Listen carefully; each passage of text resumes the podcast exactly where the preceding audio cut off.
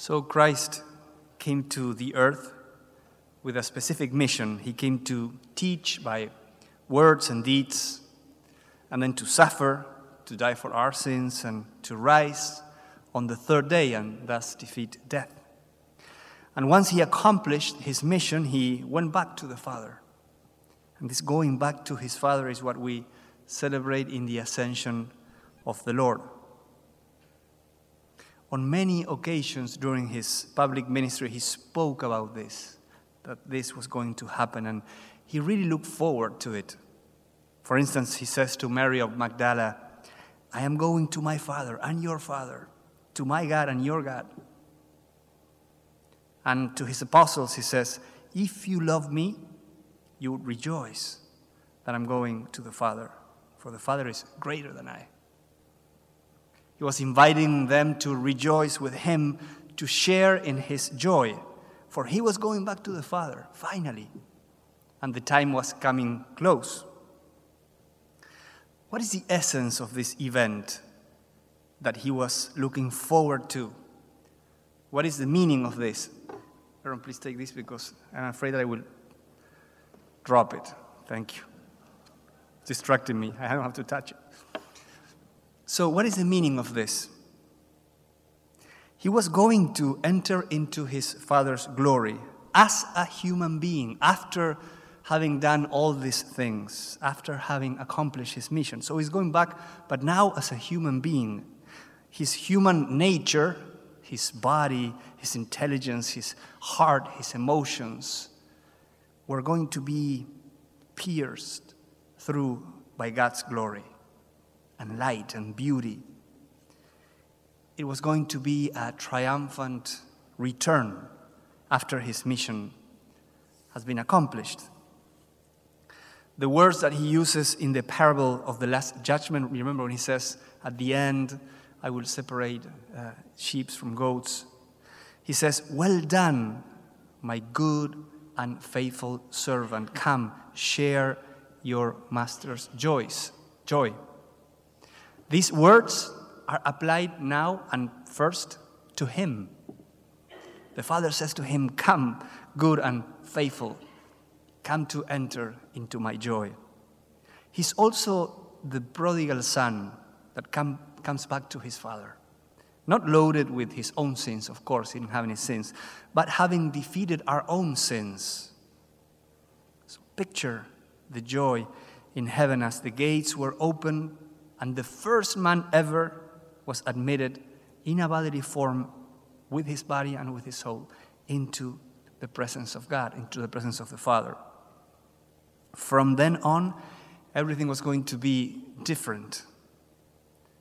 So Jesus ascended into heaven as a man, fully alive. He entered into the realm of God forever one of the chronicles, one of the characters of the Chronicles of Narnia, I think it's in the last book, uh, when, when she sees Aslan's country, she says, I have come home at last. This is my real country. I belong here. This is the land I have been looking for all my life, though I never knew it till now that I see it. Come further up, come further in. But this was not the case for Christ because he did know this country. Of course, he came from the Father. So, through all his difficult moments, through all his struggles, when he was facing opposition, when he was facing lowliness, when people did not get him, when his apostles betrayed him, he would have gone into his, with his memory to his father's house, where he was the only begotten and loved son. So this country was always in his mind, always in his heart. And of course, he needed to do all the things that he did, but he would once in a while go back to that. Well, but I'm going back to my father. This is not forever, this is for a while.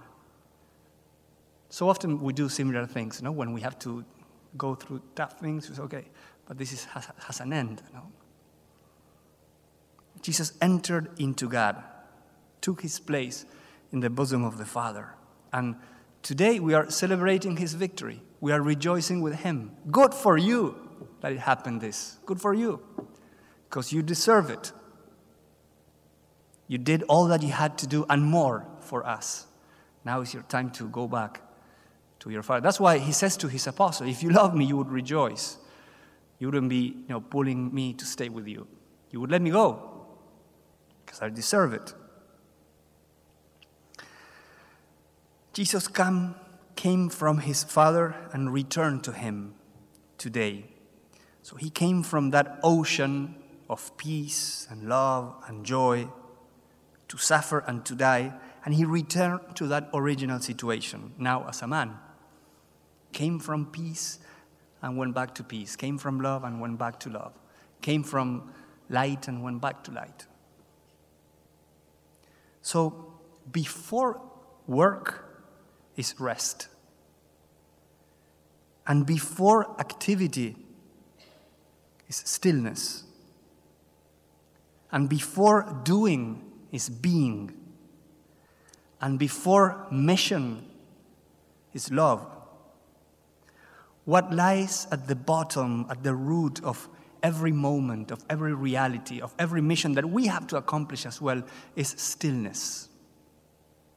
That is deeper. Stillness is deeper than movement.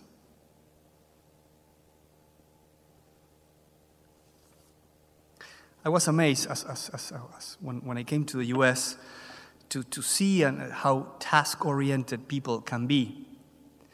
You know, and this, this two years in the East Coast, um, I took, I, have been working at one local college in Washington, D.C., and uh, as a chaplain. And when you ask the students, How are you doing? You know, how are you doing? Just a general question to open up a conversation. The most frequent answer, see if you can guess busy. Busy is the most frequent answer, but like nine to one. So, busy people. And of course, that is good. We want to be busy. We're young, you are young, and you want to do many things and to accomplish many things. And, you know, that task oriented mentality is a strength. This is an efficient society, and efficiency, planning, serious teamwork, setting and accomplishing goals, those things are important, of course. But it's good to keep in mind that relationships, being with, loving, enjoying, celebrating, stillness and peace, contemplation, these are ends, not only means. We are created for this. So we need to invest time in them and be reminded about them. Christ, after accomplishing his mission, went to heaven to enjoy, just to be there with his Father, to enjoy, to be happy forever. It is true that he intercedes for us and he's our high priest, but his main activity, so to say, in heaven is just to be with Him, to love the Father in the Holy Spirit, and to intercede for us. So let us keep that in mind in our lives, to give time to be with, to contemplate, to enjoy, to be amazed by the people around you, to be amazed at their mystery and their beauty. Don't take that for granted, the people around you. Don't take them for granted. Each one is so unique, and you need time to realize that, to praise God for that. If you go, go, go, go, go, go, go all the time, you miss something very important. Be open to the ones around you and look at them through their beauty, even when, when you have to acknowledge their weaknesses. But look at them through their beauty as God looks at them, and also as God looks at you. Because if you don't do that, people begin to uh, be, begin to be, to become for you competitors.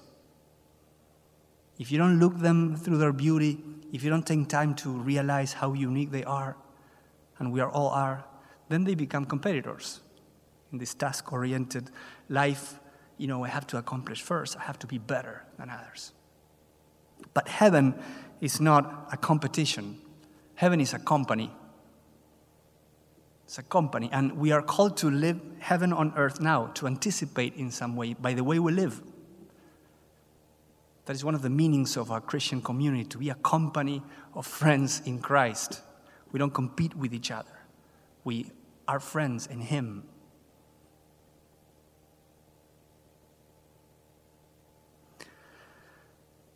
And we're also called to spend time to be with, to contemplate, to love, and to enjoy Christ, the presence of Christ, not only others, not only life, but also Him, Himself. Because as we know, He went up to heaven so that He could be ever more present in our midst.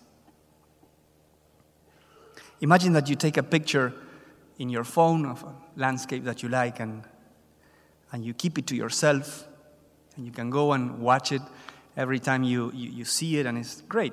But then if you upload it to the cloud, everyone can see it, no? Whenever they want. How many times as they want, they can share with others. And we can all be watching the same picture at the same time. So Jesus was uploaded to the Father. So we could all be with him whenever we want and wherever we want. That is the meaning of the ascension. He went to his Father to be closer to each one of us.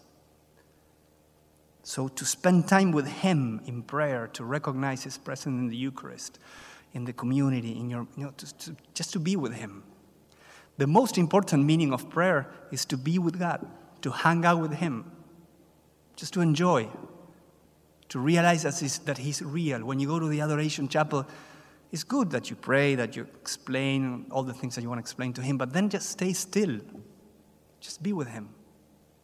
That is very important. Make some silence and He will speak to you. The download application, by the way, Jesus was uploaded to the Father, but there's a download application. It's the Holy Spirit. The Holy Spirit brings Jesus back to you. That's why these two celebrations, Ascension and Pentecost, go together. Because now we are, where is Jesus Christ? And then he will come back to us through the powerful action of the Holy Spirit in this coming Sunday. By the way, that is why we will put off the, uh, will extinguish the, the Paschal candle as a sign of that waiting week. This week is to wait, to wait for the Holy Spirit to come. He says that, he promises it. I'm sending the Holy Spirit, so I will stay with you in a much more powerful way. I will abide in your, in your hearts. Last Sunday we heard, we will come to Him and make our dwelling with Him. And that can only happen because Jesus entered into the realm of God.